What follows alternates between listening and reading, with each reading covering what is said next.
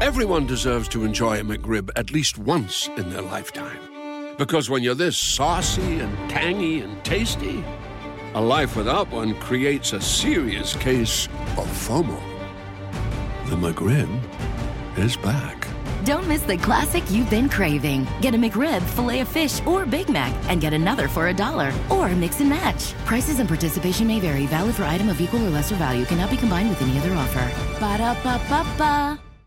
If you haven't heard about Anchor by Spotify, it's the easiest way to make a podcast with everything you need all in one place. Here's what I mean. Anchor has tools that allow you to record and edit your podcast right from your phone or your computer. When hosting on Anchor, you can distribute your podcast on listening platforms like Spotify, Apple Podcast, and so many more. It's everything you need to make a podcast in one place. And best of all, Anchor is free. Download the Anchor app or go to anchor.fm to get started. All right, so check this out. A few months ago, I was at the local coin laundromat.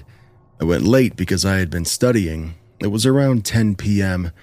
The laundromat is pretty small, and it's closer to the edge of the beach town that I live in. The town is pretty well known for drifters and people experiencing homelessness. Most people are friendly, and there is a lot of drug use, but I've never really felt scared. Everything was fine until I went to move my laundry to a dryer. I was listening to music on my headphones, but not super loudly, and suddenly, I just got the feeling that someone was watching me. I can't really explain it, but I just felt the presence. I turned around and there was a man standing just a few feet away from me. He was a white guy with pink hair, wearing a full face mask, like a ski mask. He had on a hoodie, gloves, and sunglasses, even though it was dark out. The gloves and the sunglasses, especially, immediately made me feel uncomfortable. I thought maybe he was a drifter or high, but I didn't want to be rude. I tried to laugh it off and told him that he surprised me.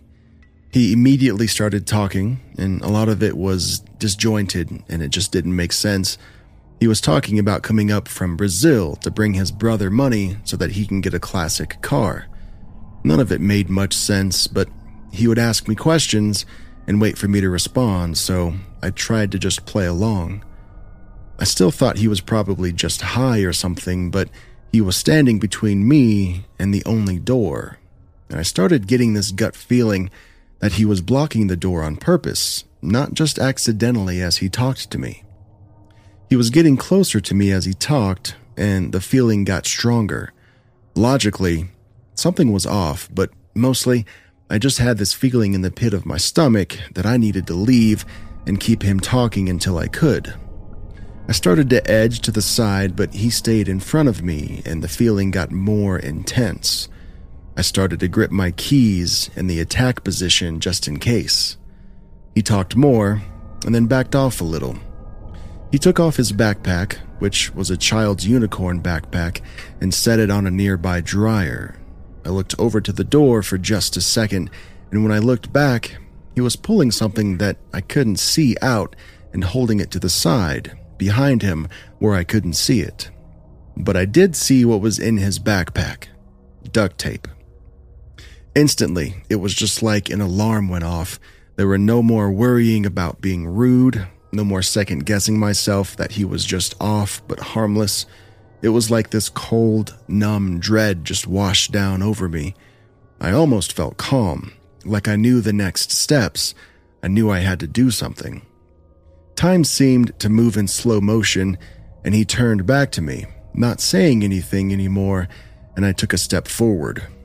I gripped my keys as tightly as possible, and I tried to mentally prepare to fight. I remember being afraid that I would move too slow or be too weak, like in a nightmare. But all of a sudden, the door to the laundromat opened and a woman walked in, barely even looking at us as she went to get her laundry. It was like a scene in a movie, a moment of intensity just interrupted by something innocuous, and suddenly it's over. He just turned, he got his bag, and he left. I was so scared, I just stayed there for a minute until I could get my laundry and just go home. I didn't report it. I never knew what to say since nothing had actually happened. But when I think about it, I think the scariest thing is that he left as soon as someone else walked in. If he was just crazy, it wouldn't have mattered. I think a stranger's laundry timer saved me from something terrible. I don't go to the laundromat anymore. I joined a laundry service. The extra cost is worth it to never go back. So, to the man with the pink hair and the unicorn backpack, let's not meet again.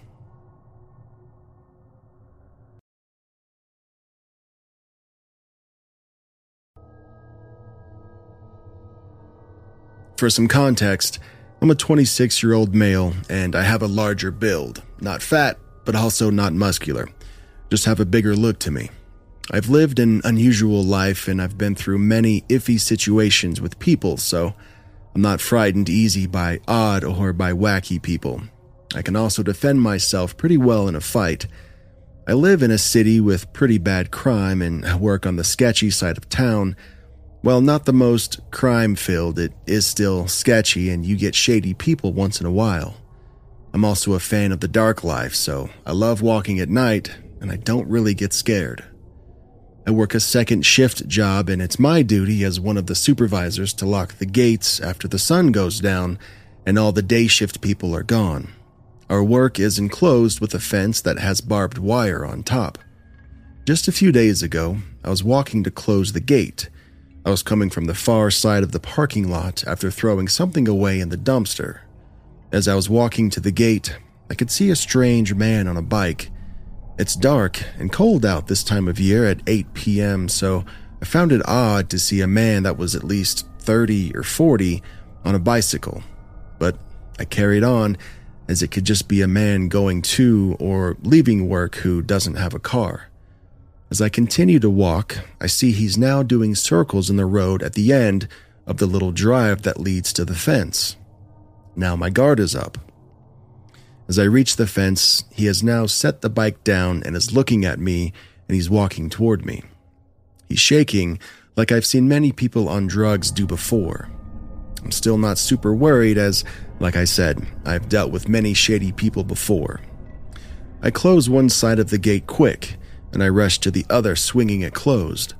The gate is locked by a chain and a padlock, so I grab both sides of the chain before I can get the padlock in, though, the man sticks his hands through the fence and he grabs me by the shirt. At this point, I yell, Get the fuck off me before I beat your ass. As it was, I was holding the fence closed with the chains while he grabbed me and yelled, I'll fucking kill you. The only thing going through my mind was how I was going to get the upper hand on this dude and if I should fight him or wrap the chains around his neck. I was fortunate, and a police officer just turned the block as this was going down, and he flipped his lights on and quickly took the man down and he cuffed him. While the man was in the police car, he questioned me and got a statement, and I was on my way. So, to the druggie who wanted to kill me, even though I know I'll run into more one way or another, let's not meet again.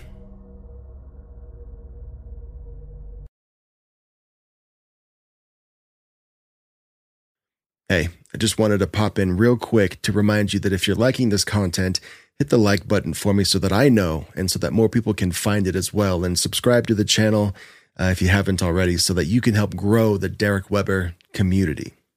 Okay, thank you. Back to the stories. When I was around five years old, something happened to me that I will never forget. In retrospect, this was my first real encounter with mental illness and addiction. Also, looking back, I don't know why in the hell my parents thought this was okay in the first place. My parents had me when they were both 25 years old, so this took place when they were 30. And as a 26 year old man now, I have no idea what was going through their minds when they let this sick man in our house. His name was Trotter. That's what I remember, I don't really remember his face or anything appealing about him, but I know they called him Trotter. I believe it was his last name, but I'm not sure. This man, whom I had never seen before, was apparently an old friend of my parents. You see, at the time, we lived right on the outskirts of Palo Duro Canyon in Texas, practically in the middle of nowhere. The closest town was Canyon, Texas, and that was still a 15 minute drive, and our house was the only house for miles. I'm not quite sure how Trotter knew where we lived, considering I had never seen him before, but maybe it wasn't a coincidence. All I know is that it made this fucked up encounter even more strange for me. Anyways, one night he shows up to the door. I remember hearing the doorbell and seeing a puzzled look on both of my parents' faces because we didn't have any neighbors and the state park was closed. I remember my dad walking to the door and looking through the peephole and mouthing to my mom what I assume now was, It's Trotter. They were both obviously on edge, as if they knew something about this guy that I didn't. They let him in, and he exclaimed that he needed a place to stay for the night because of how cold it was. Was he homeless? I have no idea, and I wish I could ask my parents about it now, but my dad passed away last year, and my mom is a raging alcoholic. This night is forever etched into my mind because shortly after he showed up, it was my bedtime. I was an only child, but my parents let me have a bunk bed because I thought it was so cool to sleep on the top bunk. So I went to bed as normal. Do you remember having a bunk bed when you were a kid? Did you ever lay on the bottom bunk and put your feet up between the bars of the top bunk and push up on the mattress? I used to do that all the time as a kid. And the only reason why I'm mentioning it is because I awoke in the middle of the night to my mattress being fooled around with from underneath. I had no earthly idea what was going on because I obviously didn't think there was anyone on the bottom bunk, considering that I was an only child. I had a star shaped nightlight that I had on the wall, so I hung my head over the side of my bunk to see if I could see what was going on. I remember it still being super dark, so I had to try to have my eyes adjust once I was looking upside down on the bottom bunk. After a few seconds, my eyes focused and I noticed this man was lying on the bottom mattress, smiling at me. I came back up and thought to myself how they didn't tell me he was going to be sleeping on the bottom bunk and not the couch. It was definitely weird, but I ignored it and I went back to sleep. Only to be awoken again by Trotter. Except this time when I opened my eyes, I was basically face to face with him. Once he noticed I was awake, he grabbed my shoulders and started vigorously shaking me. He kept saying over and over and over, You have got to help me. You have got to help me. You have got to help me. Now, as if this wasn't absolutely terrifying enough in itself for a five year old boy, what really haunts me even to this day was the look on his face pale, sheet white, and stricken with terror is the only way that I would know how to describe it. Like he had just seen something that humans are not supposed to see. His eyes were like impossibly wide open, wide enough to fall in, it seemed like. Of course, I start screaming and crying hysterically, and my dad swings open the door only to see his friend shaking me like a rag doll. Trotter turns around and drops me off the bed onto the floor, and in a split second, my dad tackles him and starts shaking him uncontrollably. I ran into my mom's room, and everything after that is a little bit fuzzy. I'm assuming because of the trauma and the 21 years that have transpired since. All I know for certain is that I never saw him again in person. I was told a little bit later on that he suffered from schizophrenia and he was on drugs pretty heavily at that time. Why he was sleeping on my bottom bunk is beyond me. Every once in a blue moon, I wake up in a cold sweat because I have such vivid dreams of Trotter's eyes.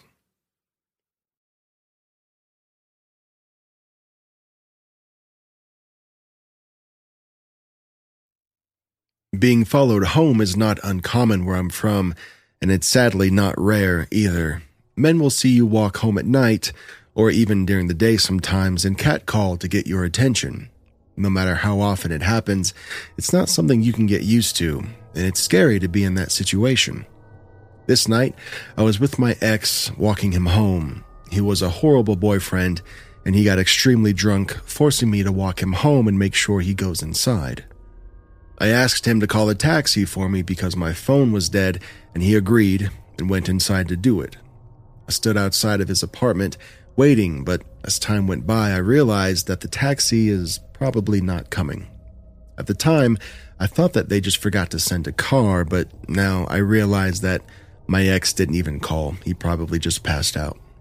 It was December, and it was extremely cold outside.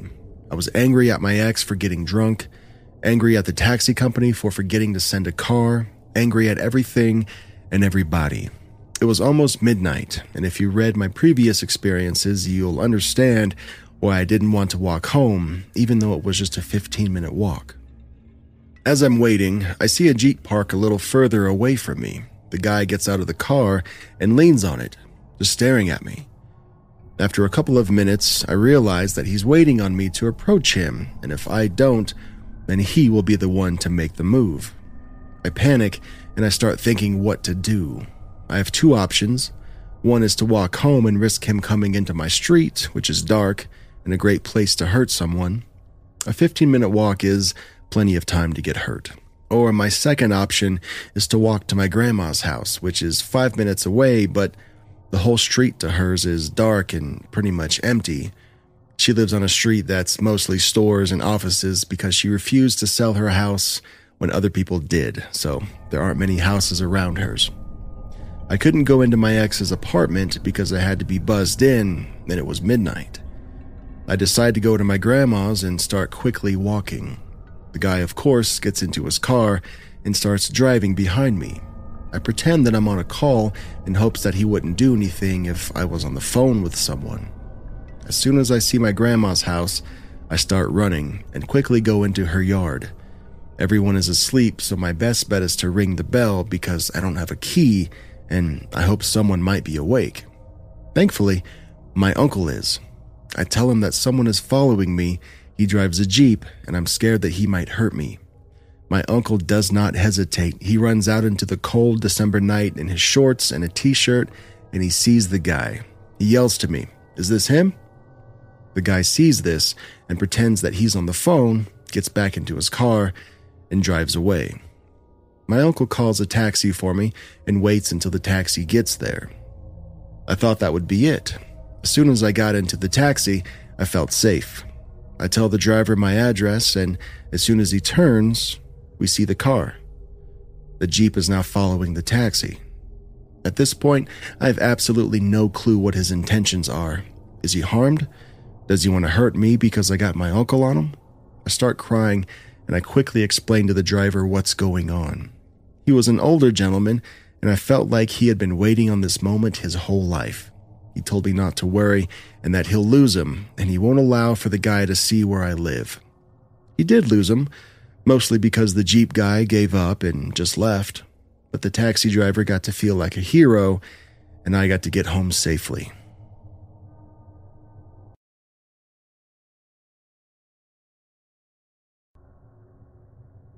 A few years ago, I entered the University of Lausanne to start my medical studies. I had just arrived in the city and even in the country. I was very excited to start my year, to discover the university, and to meet new people. Everything was going great until the end of the third week. Friday night, around 9 p.m., I leave the library, say goodbye to my friends, and I start to head home. The pace of work was already very intense, so we had been working all day, and I was in a rush to get home.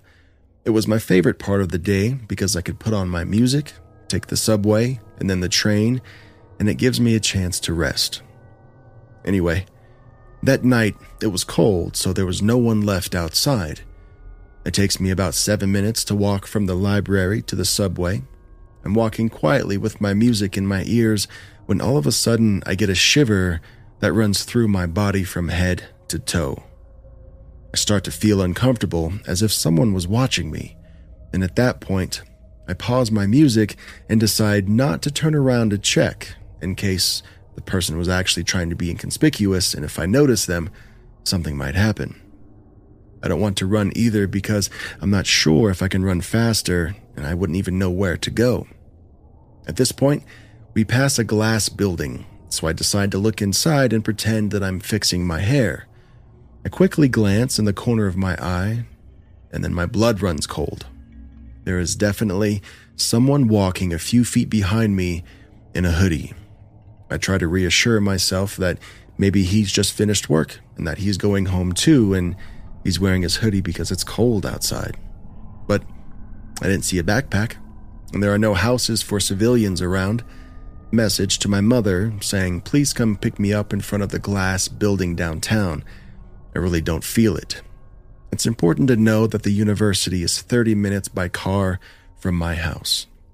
At this moment, I don't find any other solution, and I decide to take refuge in the glass building while waiting for my mother to come get me. As I was about to go back, I opened the door, took off my headphones, and went downstairs to find a hiding place. We entered by the third floor. I thought I was out of trouble when suddenly I hear the door I came in through open. This time, I'm sure he's after me.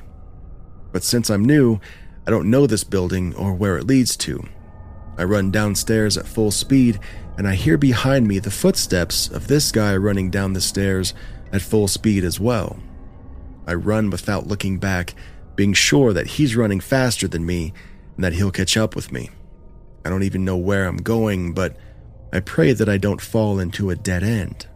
Looking back, it really did feel like the labyrinth scene from The Shining.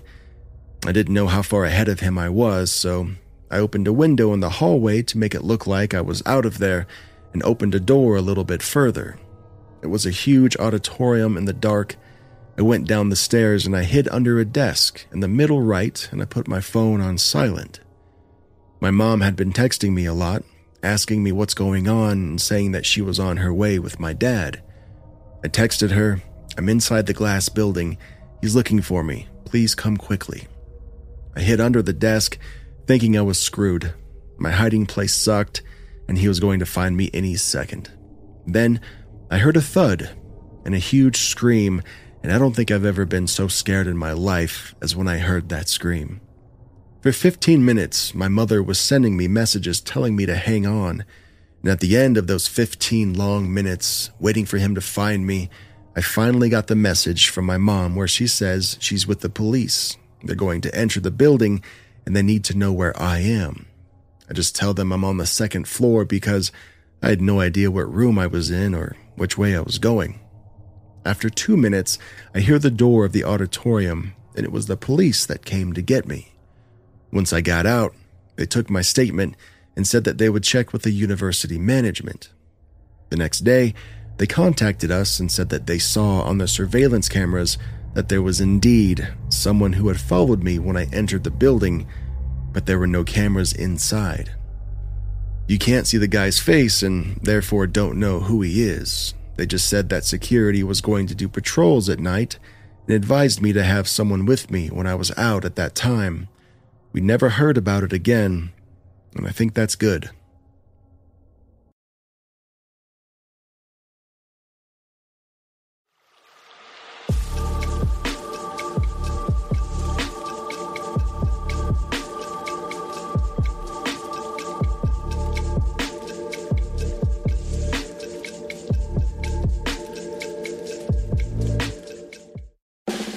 We made USAA insurance to help you save. Take advantage of discounts when you cover your home and your ride.